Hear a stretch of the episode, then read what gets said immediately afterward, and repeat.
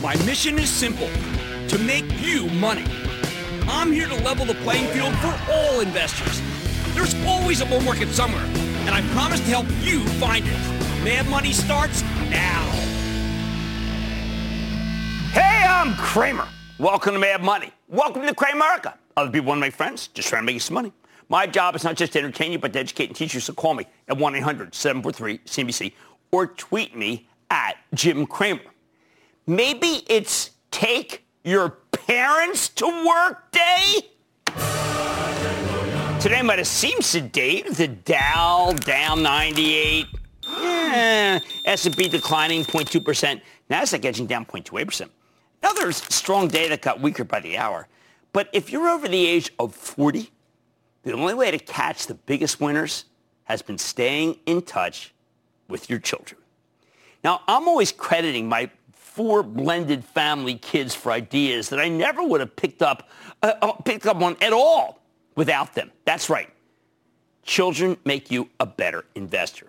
Just look at Snap, the parent of Snapchat, which rocketed nearly 30% higher today after reporting a stunning quarter. 52% revenue up, much better than expected earnings before interest, taxes, depreciation, amortization, and daily average users up 19%. I mean, this was all that people talked about today. Now, that user growth is everything because of the demographic. A long time ago at TheStreet.com, we had a brilliant advertising guy on the board and he explained that there's a small window of time where you can create habits that last a lifetime. It's when you're in your teens to mid-20s. Once you're past 25, you're much less likely to switch to a new shampoo or a new, new uh, toothpaste. Remember, when tobacco companies used to pitch ads to children, oh, they did it because that's when you're gettable. So how do advertisers reach the younger demo? Well, they used to use TV. But we've now got a whole generation of cord cutters who can't stand commercials. These days, they like to have fun online, especially by Snapchatting each other. Snaps even put some programming on the site and it gets views. Advertisers want those eyeballs before those eyeballs get gentrified into some particular product that'll never, ever go back to their product. So how did I know Snap? Look, I'm not exactly in the target audience, but my youngest daughter is and loved its augmented reality photos. We used to put them all over me in my head, you know, all this stuff. I made me look like a rabbit, and I'm surprised they didn't do it this time because I looked pretty stupid when I did it. Anyway, when the company was coming public, I got to sit down with CEO Evan Spiegel. And what did I do? I took a picture of him. Why? I wanted to show how cool I was to my daughter. Didn't really work. Anyway, the picture was the equivalent of an off-the-record picture. So, I, but I did notice that Snapchat, uh, the product, was irresistible to my daughter. So ever since the company fixed its Android app, a major and costly obstacle, I've been telling you it's worth speculating. That's about 18 points ago. All right, how about Pinterest up 9% today? All right, uh, another one of my daughters is a baker. This summer, she was always coming up with these really cool ideas, something exotically good for when I got home. Wouldn't you know it? She was getting a lot of those recipes from Pinterest. Now, I'd already met the team at Pinterest and loved them, including the investor relations person who used to be my editor at TheStreet.com. Uh, as someone who started a targeted website, I thought Pinterest could own the whole youngest travel, leisure, and cooking aficionado sector if it could execute. Well, it, it succeeded beyond our wildest dreams, especially because nothing focused the attention on, on a website like not being able to go anywhere or do anything, including going to restaurants. Thanks to the global pandemic, the numbers for Pinterest are phenomenal. Now, your kids won't be able to help you discover the next Coupa software. They're not that good on service now. But they'll show you the way for uh, PayPal. Way back in 1980, I couldn't wait to get that Macy's credit card to establish a credit line. Apparently, my daughter had a credit history with PayPal dating back to 2005. Why? Because she orders so much stuff on Amazon. Even I couldn't miss Amazon, but I never would have realized the value of PayPal without my daughter. What else? One of my daughters is an artist. In my time, you drew, maybe use watercolors. But this is the 21st century, kiddo. So she used Adobe. It was right about the time they went into an all subscription based business model. And I, I, it's why I stuck with the stock even when the numbers got choppy. I've often told CEO Shantanu Narayan about her facility with his products. I joke that you need to have the kid in middle school to truly understand the greatness of his company because these kids want to tell stories. What can you do these days if you're an artist making your own designs? Well, you can dream of having your own store. Or you can just sell things directly on Etsy, which is what my daughter did. Next can be a, a virtual store using Shopify. I knew Etsy when it was run like a charity because I lived in Brooklyn where they are, and it wasn't like a business. I actually came up with Shopify myself when it was at $100. It's like get a G now. But only because my daughter wanted to sell her stuff without setting up a, a physical showroom. And I figured, hey, you know what? That's Shopify. Next up, Google may be in trouble with the federal government for being too good, uh, but it was an inc- it's been an incredible performer since it became uh, came public 16 years ago. Now, I discovered Google because teachers told me on back to school night that kids were using it to cheat on their homework, and it was our job to police it and stop it. Talk about a reason to buy the stock. Holy cow. I mean, that's why I came on air the day it started trading and told you the stock could triple from where it opened. At the time, I was pilloried for being a brainless cheerleader. The stock was at 80. It's now at 1600. You tell me who's mindless. Only on Twitter, though, would that be a reason to trash me. Jimmy Chill. In the summer of 2019, my eldest daughter rented a Tesla and drove uh, from Oregon to San Francisco and said it was the most fun thing she had done in ages. A car? It's a car, for heaven's sake. Well, that made my wife and I go drive one, and uh, we talked to some people, including a CFO, said the balance sheet's good. And I came back here and I said, okay, that's it. Buying the stock. It's at 60 bucks. All the people who love Tesla hated me because I waited till 60. Well, it's at 438 now, up $10 after a great quarter announced tonight. Of course, the three most obvious letters in FANG, Facebook, Apple, Netflix were all names I got from my kids. I didn't know anything about Facebook until someone at thestreet.com asked me if I had a Facebook page, forcing me to sheepishly ask my kids to help me get it set up. That said, I figured it out quickly enough that the pivot to Instagram came naturally. Netflix, I know it just reported some not so hot numbers last night and the stock dropped 7% today. Remember, this is one of the Magnificent Seven. It's a story stock, which means that you should probably buy it tomorrow when all disappointments baked in, probably by 3 o'clock in the afternoon. Then there's Apple. I realized Apple had something special way, way back when my daughter asked me for a mauve color. That's M-A-U-V, but I'm from Philadelphia. M-A-U-V, mauve colored iPod. I was peeved. What about the white one I already given her? Did she lose it and didn't tell me?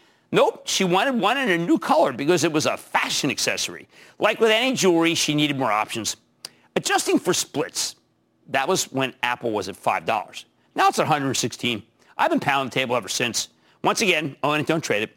I've got hundreds of these stories. My daughter, who had who had fluent in Salesforce at the bottom of her resume about 150 points ago. The Workday product used in college about 200 points ago. The graduation party staged at Chipotle, which reportedly allegedly disappointed numbers tonight. Oh, give me a break. How about the vegetarian kid who liked Beyond Meat at 40? Notice, many of these ideas have stood the test of time. They survived the Great Recession. They survived rising interest rates. They survived uh, uh, political assaults. Now they're being challenged by chartists who argue that the stocks are making double tops. I say these companies have had more tops than the 46 mountains in the Adirondack high peaks that are over 4,000 feet, although actually five of them aren't. Hasn't stopped them from steadily working their way higher. Here's the thing. If you just listened to the professionals, you would have ended up in some stupid ETF that eliminated the single stock risk that would have created amazing rewards that they don't tell you about, or be stuck with a struggling classic blue chip diversified portfolio of JP Morgan, Exxon, General Electric, Merck, and Ford, missing out on some of the best moves in history. The bottom line, on Wall Street, you always want to know early. And to know early, you have to listen to young people who are in their early years. Doesn't mean you can skip the homework. Lots of my lots of kids like MySpace and Fitbit and GoPro. Those didn't work out too well. But on the whole, these young people have a better sense of the future than we do. God bless them. So watch, listen. Maybe they'll take you to work and you can learn something. I want to go to Joe in Pennsylvania. Joe. Hey, Jim. Good afternoon. Good afternoon, Jim. Joe. Thank you. Uh, my question is about OPKO Health, one of your show's regulars. Due to OPKO Health and BioReference Laboratories' litany of testing contracts with the NBA, NFL, many other sports, government, business, and educational institutions, as well as OPKO's FDA-approved drug Rayaldee, which could end up being a major contributor yeah. to the COVID-19. It should. I don't know. I mean, this stock is as stuck in the mud of any stock that I can ever recall. It's at four bucks. We've had BioReference Labs on. They do have that great drug for vitamin D. I don't know. I mean, what? Let's just put it this way. It's a decent spec. How about we go right now to Mark in Florida? Mark. Hi, Jim. Uh, I'm back for some of that great insight you so generously share. Oh, man, you're a nice guy. uh, I have a question about Tractor Supply. Two days ago, their price target was raised to 167, but I read yesterday their straddle price ahead of tomorrow's earnings is 150 with an anticipated move, of 5.5% after reporting. Their earnings are expected to be substantially lower than the previous quarter. Now, as a wise man once said, would I rather have a case of Schlitz or should I buy more, sell, or hold? that Schlitz comment got me a lot of press there. Okay, listen. Tractor Supply, I don't want to play it on the quarter. It's a concept. It's a gentleman farmer. It's what people are doing in this COVID era. And I just went by my Tractor Supply. It was jammed. So I'm not willing to get a Tractor Supply as a bad quarter. It would be uh, strange, but I would just buy more because it's where the people and the future are going. Mark in Iowa. Mark a big Waterloo, Iowa booyah to Jimmy there in the deep freeze. Been meaning to get to Waterloo, Iowa. I mean, the staff is there, right? You're there constantly. You're there. Yeah, we got a lot of Iowans here. I'm looking to add to my to my position in this stock. I got into it for a little under 53.50. It was trading just under $60 a share recently, and now it's a little above and below 57. It recently reported its per share profits could be flat to up 2%, not the down 2% expected earlier. What would be a good price level to buy more VZ Verizon? Right here. I we hey, we interviewed Hans Vestberg this very morning, and this stock is shouldn't be down. I mean, it's got that four percent yield. That balance sheet's pretty darn good. I really like him. We kept giving. We were grilling him. We were doing everything we could. We could not lay a punch on that guy. Nothing. I mean, in the end, we were down on the canvas. I say Verizon is correct. All right. If you can, stay in touch with the kids. Kids will make you a better investor. The more the better. The more the better. On Mad Money tonight, there seems to be a bull market in everything auto, and you know what? Also in housing. And we got ways to play everything. But you don't want to miss my exclusive with Lithia Motors, LAD, after earnings. Then, an oil deal I can finally get behind. I'm talking to the CEOs of the latest powerhouse play in the oil patch, and that's Pioneer buying Parsley. And one of the most anticipated EV plays comes public next week. And boy, do you ever want to hear about this one. Yes, I'm talking to Henrik Fisker. Uh, I told you I would ahead of the big SPAC deal, so get off my back and stay with Cramer. Don't miss a second of Mad Money. Follow at Jim Cramer on Twitter. Have a question? Tweet Cramer. Hashtag mad tweets. Send Jim an email to madmoney at cnbc.com or give us a call at 1 800 743 CNBC. Miss something? Head to madmoney.cnbc.com.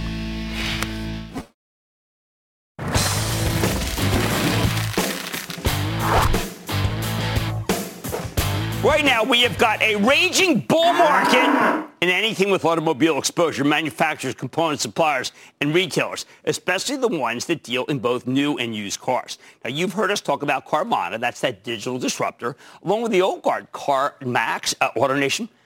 But tonight, I've got a treat for you. Another one. Lithia Motors LAD for you home gamers, not to be confused with the LA Dodgers, although they're both cleaning up in the postseason. The company's a classic roll-up based in Lithia, Oregon, where my daughter used to live. She and the CEO graduated from the same college in Ashland. Pretty cool. Anyway, these guys keep acquiring smaller deal- dealerships, then combining them into something bigger. Dealerships are incredibly valuable. And they've also got a plan to compete with Carvana via the newly launched Driveway.com. Within five years, Mattress wants to grow from around 13 billion in sales and $16 per share in earnings to 50 billion in sales with $50 per share in earnings. That's ambitious. Thanks to the current bull market, they actually may be ahead of schedule. Late last month, Lithia pre-announced some spectacular results for the third quarter. Then when they reported the full numbers this morning, they cleared these APT raised expectations. The only problem? Stocks had a huge run from 55 at the March low to 260 right now but I think this company may be worth a heck of a lot more than its $7 billion market cap. So let's take a closer look with Bryan DeBoer. He's the president and CEO of Lithia Motors. Get a better sense of the quarter and where his company's headed. Brian, welcome to Mad Money. Thanks for having me, Jim. Okay, so Brian, your company, people may not know Lithia, but you're the number four company in the S&P during, for a 10-year total shareholder return. How does the number four company get there, and how come most people don't know you? We, we uh, stay humble. uh, we keep our head down and we focus on our consumers. Now, when you do that, it's very clear that you're a kind of a 360 company. You are a company that drives the car to you, takes it back from you. All these things that we hear that allegedly Carvana has invented, you've been doing for a long time. And yet your market cap is one, what, about almost a fifth of theirs. I'm confused. Lithia's got a plan to take over the world. Why can't you go head to head against Carvana and get some more market cap? Well, someday we hope to. We're, we're in the, uh, the, the forefront of being able to roll out our driveway strategy, which is an e-commerce solution uh, that provides in-home service, body parts work, as well as vehicles directly in consumers' homes, which is absolutely wonderful. In fact, we got a simple little line that we say is you can have your car serviced in your slippers. And most importantly, over the next two years, we'll be rolling that out market by market in the country uh, whereas you can actually never set, step foot in a dealership again if you so choose to. No, wait, Brian. I, I, bought a car using Carvana. I bought it online. It came. I didn't like it. They took it back. They, I, they, they said they were the only people in the country to do that. Is that wrong? Well, with Driveway now, there's 20,000 vehicles online, all used at the current time. Uh, we have a seven-day return policy, no questions asked as well. And come Q1 of next year, we're going to have another 20 to 30,000 new vehicles online. And we'll be the first to be able to provide a seven-day, no questions asked return policy as well on new vehicles. That's fabulous. Let me ask you something. Why, why are cars selling like mad when we're in a recession and we got millions of people out of work? Oh, it, it, it's good. Fortunately, a lot of people have a lot of extra money in their pockets because they're not they're not taking vacations and they're not buying coffee uh, when they go to and from work because they're working from home, which is great to see it. And as such, they're able to to come into our, our existing traditional network and be able to buy cars and and now soon can be able to buy cars directly online as well. Now, people have to understand, I've always been told if you want to make money, Jim, save up and buy a dealership. The dealerships are perhaps one of the great money makers. I've actually tried with some friends they're a little expensive. Now you've got the market cap and the cash to do it. You're buying them up all the proper uh, proper ones all over the country, correct? That's fair, and we made uh, a little over a quarter billion dollars in net profit uh, in Q3, which is a good start to be able to buy even more. Why would anyone sell one? Is it because uh, their fa- no one in the family wants to take it over. I mean, what we found when I tried to buy one was people told us, "Are you kidding me? We're, our our sons, our daughters want this. We're not selling it to you." Well, I, I think there's there's uh, three real key triggers. One is succession planning. One is manufacturer capital investments that are typically required, and then obviously it's about what am I going to do with my my business after the fact. And and I think those triggers are usually what drive the decisioning.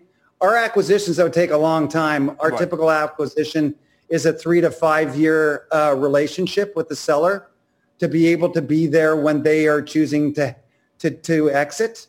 Uh, and many times those, those sellers end up being part of our business as well and staying with us for a longer period to make the transition even smoother. One last thing. Uh, there's a beautiful park in Ashland uh, called the Lithia Park. And what's okay. your connection with that? Because that's where my daughter and I went for 20 times where she did all her studying. What's your connection to the Lithia Park?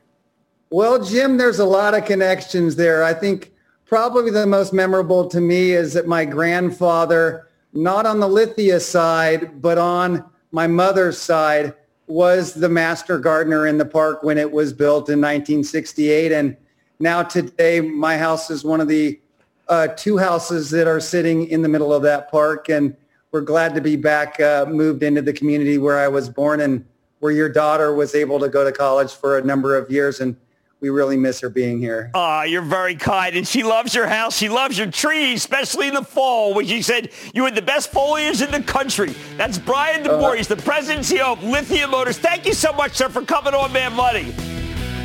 Thanks, Jim. Good to be here. Guys, this is a very inexpensive stock. You can play the Teslas. I don't mind. But how about something that is at the top of the S&P 500 that just keeps going and going and going? LAD. Mad Money's back after the break.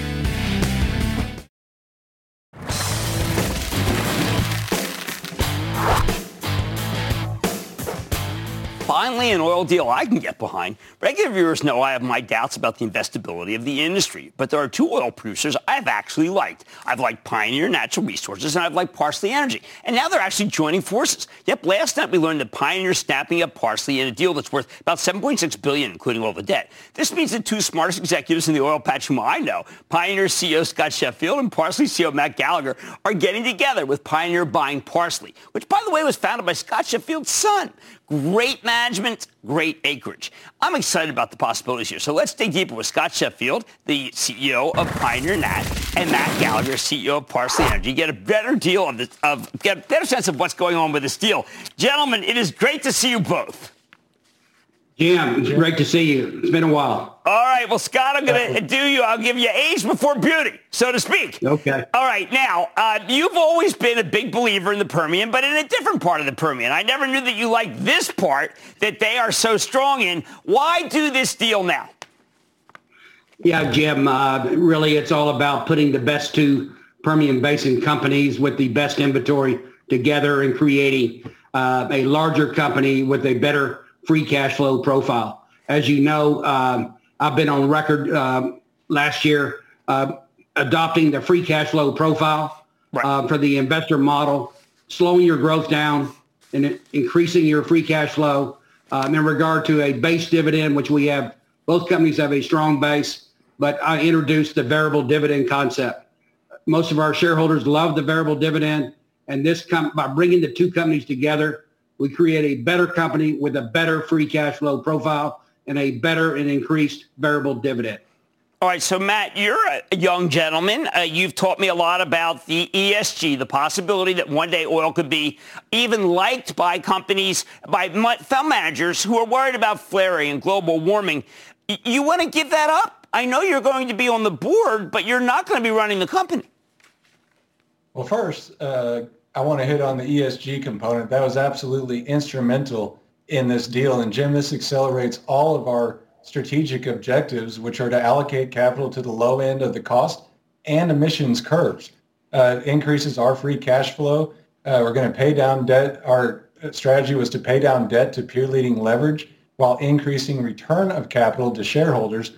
And Jim, this hits uh, and accelerates all of those strategic objectives 18 to 24 months ahead of schedule. And as far as uh, the team's concerned, uh, I've actually worked at Pioneer before. I've been inside uh, the inner workings. They have an amazing team. I'm fully confident in what can be done over there, and I'm extremely excited uh, to be on the board. Well, Scott, you, I've known you for a long time, and you said something in the conference call that was quite chilling. You talked about three to four investable independents when this is over. You really think it's going to be that tough? Yeah, Jim. Uh, I was referring to there's four investable companies today: ConocoPhillips, EOG, Pioneer, and Hess. So investors really want companies to invest in that are of size, 10 billion or larger. Um, so I was referring to today. Eventually, those other 70 independents, they're going to have to do what Matt and his board did. They're going to have to merge together and merge up and create a larger company. But they most of them have too much leverage. It'll take a while. So I, I see continued consolidation in the industry, creating maybe 10, 10 billion plus companies um, over the next several years. And it's happening. All this acquisition activity is happening right now. Is that because people believe that oil's not going to go back to 80? I mean, what's driving all the consolidation? I think what's driving it is the uh, low premium transactions. As you know, uh, nobody's paying a market premium Chevron and uh, Oxy paid the last big premium deal. Uh, so all these low, once somebody starts a low premium deal, Chevron started it. So it shows the wave of the future. So I, I, I do believe most transactions will be done with very, very low premium tra- transactions. Plus oil has come back from $20 oil mm-hmm. up to 40. At least we're at 40. We're all making money. In fact, this new combination, our break even price we can actually grow 5% a year and pay our base dividend um, and have a break even at $35 WTI. Yeah, that's fabulous. Now, Matt, one of the reasons people get mad at me is they say, look, the industry's not investable. And look, you, I don't want to blame you. But you were the one who told me, listen, they're flaring all over the place. It's not right. We got to clean up our act. If people don't do that, then the fund managers won't buy us. It was your thesis that I adopted. Now, do you think that your thesis is starting to gain some cogency? When I saw the deal that Conoco announced, all they kept talking about was ESG.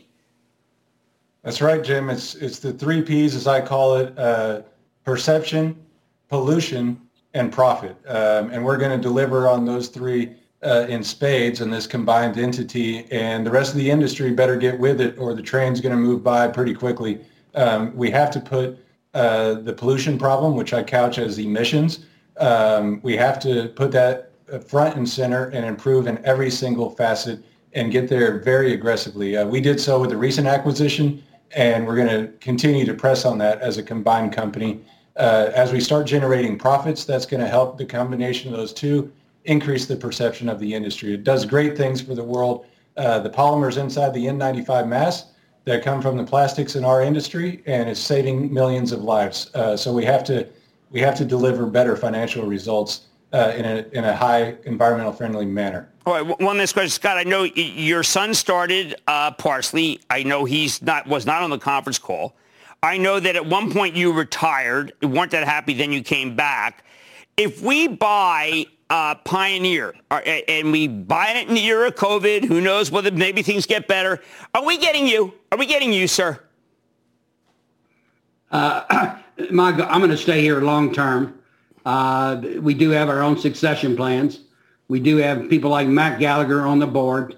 Uh, I didn't invest in restaurants. It was always great to hear your stories. i I feel sad about your restaurant uh, up in New York City. Yeah. Uh, but I did enjoy Santa Fe, New Mexico.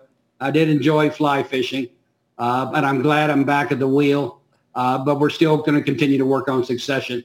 Uh, I don't want to work until I'm 80 years old. I promise you that. So. Well, there you go. Well, look, gentlemen, you've got one that's investable. It's the one that I'm going to be talking about from now on. Everybody else, Edinburgh, listen up, because this is the one to buy if you want one in the oil patch. Scott Sheffield of Pioneer, the master, Matt Gallagher of Parsley, who's taught me so much of what oil companies can be.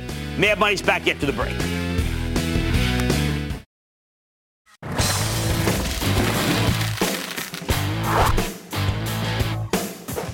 Here we go. Next week, one of the most anticipated electric vehicle plays, Fisker Inc., comes public via merger with Spartan Energy Acquisition Corp. Over the last month, I told you to steer clear of this one because it's too early. It's an early stage company, too speculative. But we got a ton of pushback, particularly on Twitter, from some very smart people.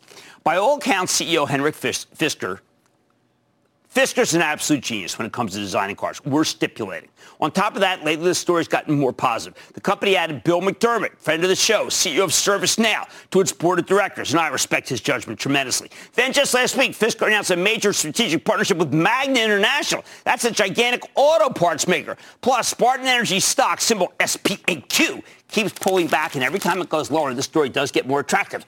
But with Fisker's first vehicle, an electric SUV, not expected for another two years, is this story still too early? I think it deserves a closer look. So let's check in with Henrik Fisker, the chairman and CEO of Fisker Inc., to get a better read on the situation going to the company's public debut. Mr. Fisker, glad to have you on Mad Money. It's great to be here. I love the show, Jim. Oh, thank you so much. Uh, all right, so let's go uh, to the heart of the matter, which is that there is there every, almost universally you're considered to be, frankly, the best designer of cars in the world. But do we get more than just the design when we buy this new SPAC? More than just good blueprints and a great-looking car. So you know, Jim. Uh, first of all, the car industry is probably the most complex industry in the world. And, you know, I have been through uh, a lot of difficulty. I've taken lessons learned. And in the day, there's only two people on this planet who's actually put an electric vehicle on the market, globally certified from an EV startup. And that's Elon and myself. So I've been through it. I've done it. And I've taken all these lessons learned. And one of the most important things is getting a car out on time, on, at quality, and at the right price, at the right price point also in terms of bill of materials. And that's exactly what we are doing by partnering up with Magna. That's probably the most significant deal we might ever make. Okay, now everyone accepts you're a great auto designer, but within the industry, some people, my homework says this, question if you can get the Ocean, your, car, your SUV, built in big enough numbers to make a go of it, and will you need too much money than your company can get?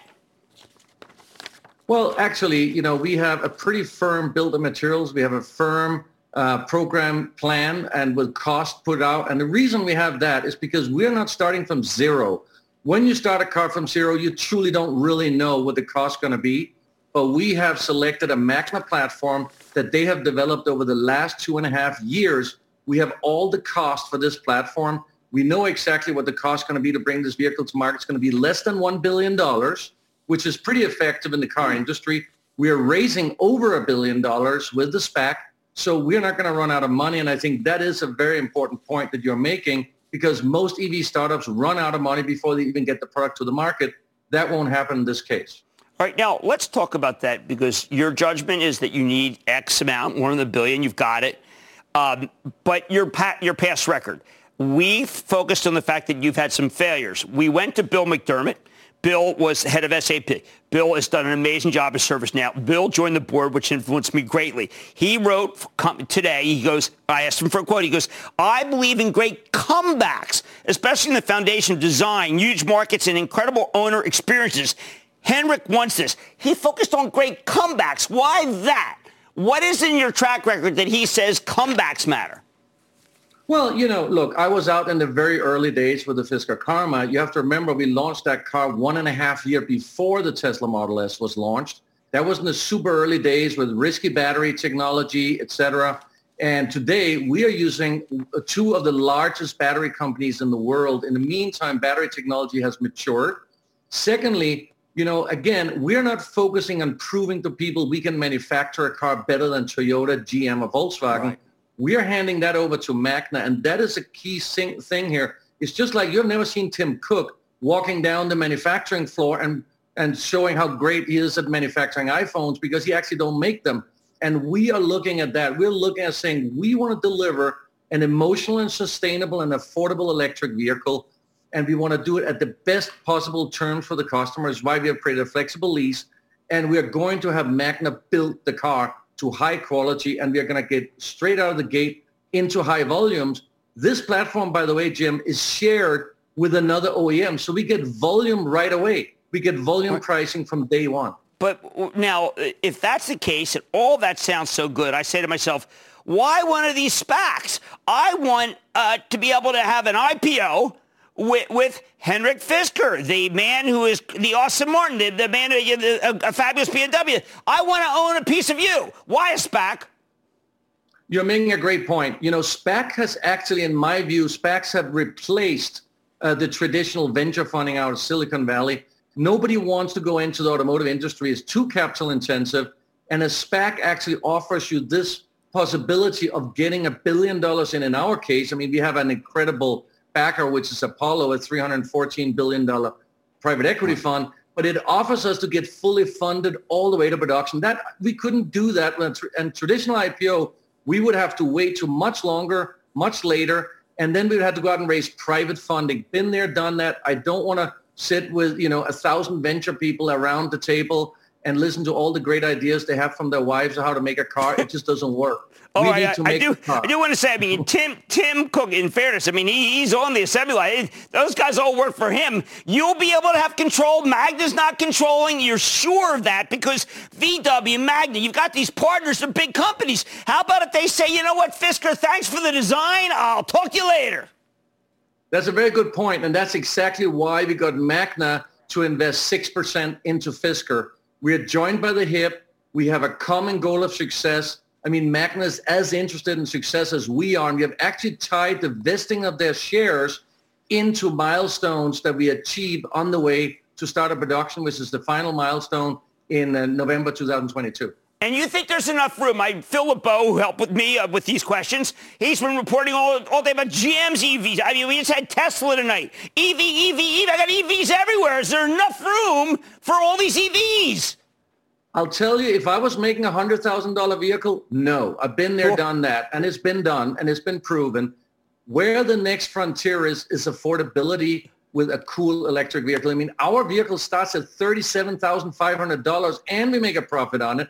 That's the key. We're going into a market that nobody wants to go into because they haven't figured out how to get into it yet. And that's really what we are doing by being asset light. We don't have to put a lot of dollars on each car. We don't have any dealer margins. We go directly to the consumer via our app. And that's where we are differentiated. All right, here's the key. Henry Fisker, you have got to come back on the show all the time, okay? Because I like what you have to say. I like what McDermott said about you. And we got open minds here, Mad Money, and we are thrilled to be interactive with you, sir. Thank you for coming on Mad Money. Great to be on the show, Jim. That's Henry Fisker, the chairman and CEO of, of, of Fisker. Guys, I don't know. I mean, I'm leaving it to you. I, I, I, I kind of liked it. Mad Money's back after the break.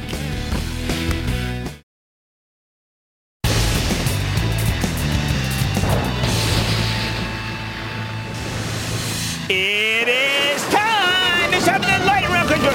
one of those And then the lightning round is over. Are you ready? Ski that time the lightning round. Mr. Donald in New Jersey. Donald. Dr. Cramer, how are you? I am doing well. How about you? I'm doing fine. This is Lawrence from Jersey City, New Jersey. My stock is Yeti.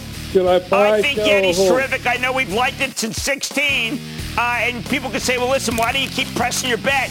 I think we're pressing our bet because it's got unbelievable product lines that are expanding. I need to speak to Matt in New York. Matt. Jim, a big upstate. Booyah! Well, I love upstate New York, and my wife's looking for property up there. What's going on? Awesome, awesome. As am I. Uh, Jim, I want to know about temp staffing and manpower. M-A-N. You know, manpower is very interesting because they reported a quarter that I didn't think was that good, and the stock went up anyway. What does that say? It says that better times are coming. I need to go to Sal in New York. Sal. Hi, Mr. Cramer. How you doing? I am doing well, Sal. How about you? Okay, give me your take on L3 Harris Technologies. I don't understand. You know, people have uh, people have turned against the stock big time. They've just turned against it. They like Lockheed Martin, which yesterday didn't like it after the quarter, but I gotta tell you, I don't think L3 Harris is that bad, but they want LMT. Maybe after the election, people realize the Democrats spent a fortune on defense. And then you go to Pedro in Florida. Pedro. Booyah, Jimmy Chill. Yes. Okay, so the stock is down 35%. And I know you're a fan of Dave Portnoy, but what's your take on DraftKings? Well, I mean. Look, I do some work for DraftKings. Uh, the stock is a down stock, so to speak, but I think that they and Penn National are going to own gambling, and gambling's going to be legal in every state of the union in the next few years. So I don't know. Maybe you start a position. I, I, I, I've watched the stock go down, and this is the first time people have asked me about it, and I do work with them. I really like them. I think that it's probably a good place to start a position. Let's go to Dan in Florida. Dan. Hey, Booyah, Jim from Wesley Chapel. How you doing? I am good. How about you?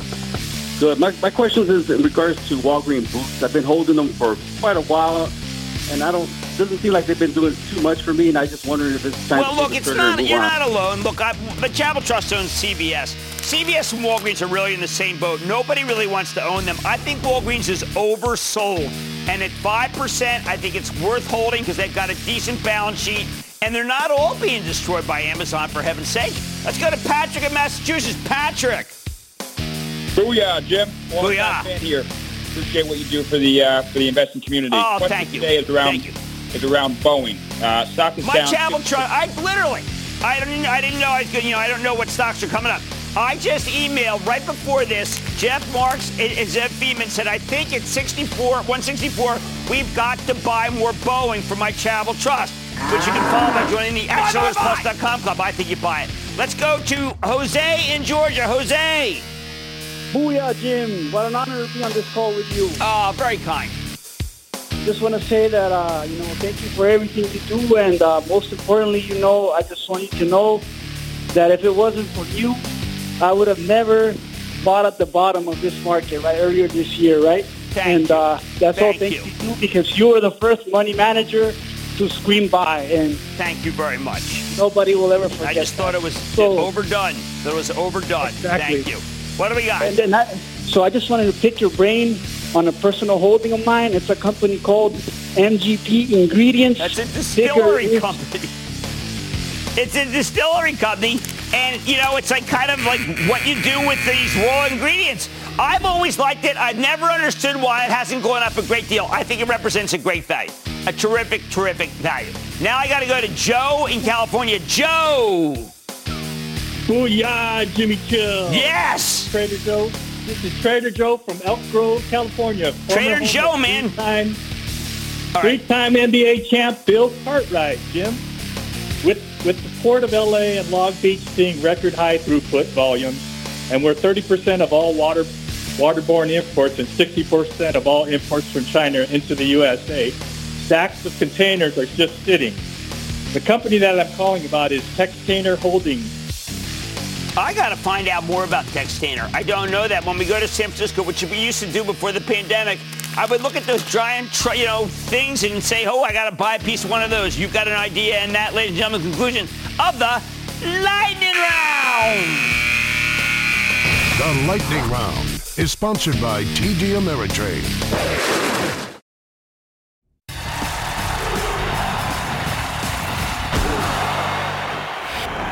We keep hearing about surging home equity loans, the remodeling trade, the stay-at-home do-it-yourself economy. Even though the lockdowns have been lifted for months, millions of people won't be going back to the office until we get a vaccine.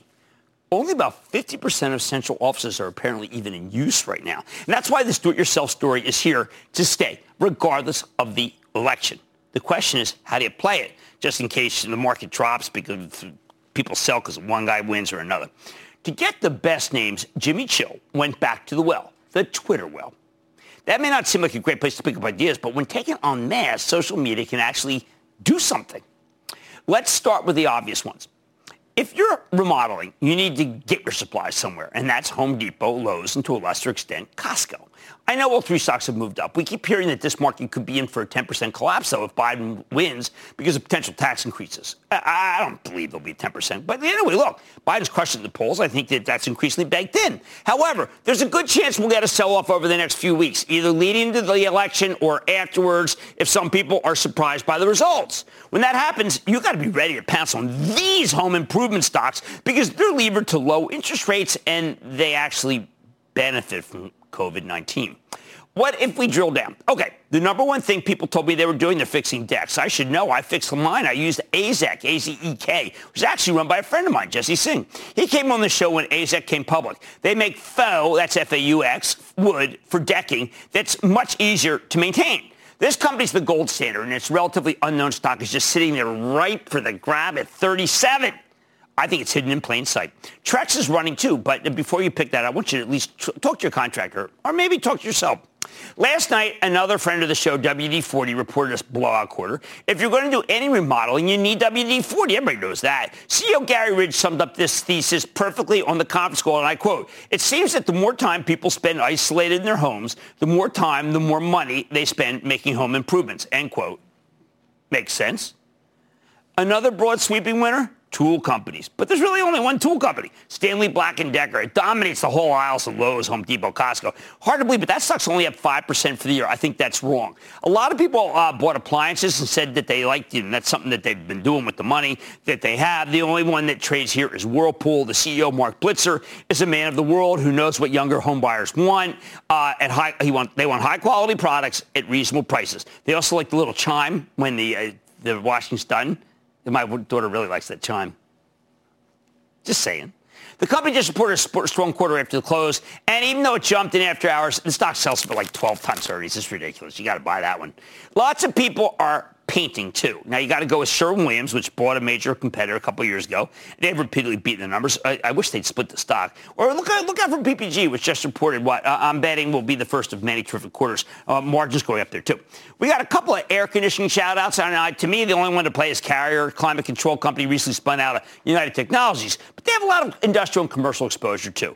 It's in, not a pure play on the residential remodeling story. What else? Okay, there's uh, lands, a lot of people are landscaping. So that's SiteOne Landscape Supply. Uh, the Kitchen Redo, that's Fortune Brands, Home & Security, or Masco. There are a lot more companies in the Remodeling Complex, but these are the best. There's only one complication. When you've got a secular bull market like this one, you don't just wake up and start buying. You got to wait for a pullback. So the next time we have a nasty sell-off, here you go, your buy list.